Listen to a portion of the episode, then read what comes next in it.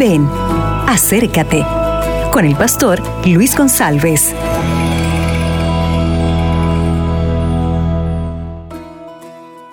Hola mis amigos, ¿qué tal? Aquí estoy para nuestra reflexión de este día. El tema está en Hebreos capítulo 9, versículo 24, que dice, porque Cristo no entró en el santuario hecho por mano de hombre, que era solo copia del santuario verdadero, sino que entró en el mismo cielo, donde ahora se presenta por nosotros ante Dios.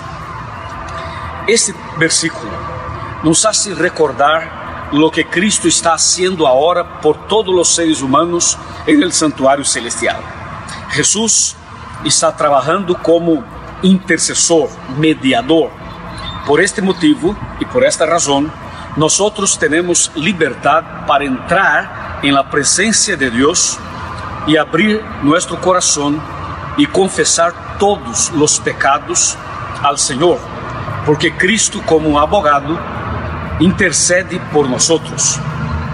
Entonces, en los momentos difíciles de la vida, cuando las luchas llegan, cuando los problemas aparecem, quando tu estás vivendo uma situação onde não há salida desde o ponto de vista humano.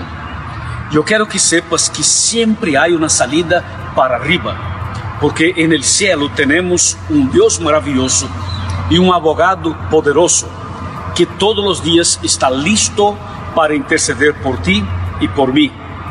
Por favor, antes que salga para seu trabalho, abra tu coração busque al Señor, confese sus pecados y busque la sabiduría y el poder de Dios en su vida, porque Cristo está intercediendo por ti y por mí. Amén. Acabas de escuchar Ven, acércate con el pastor Luis González.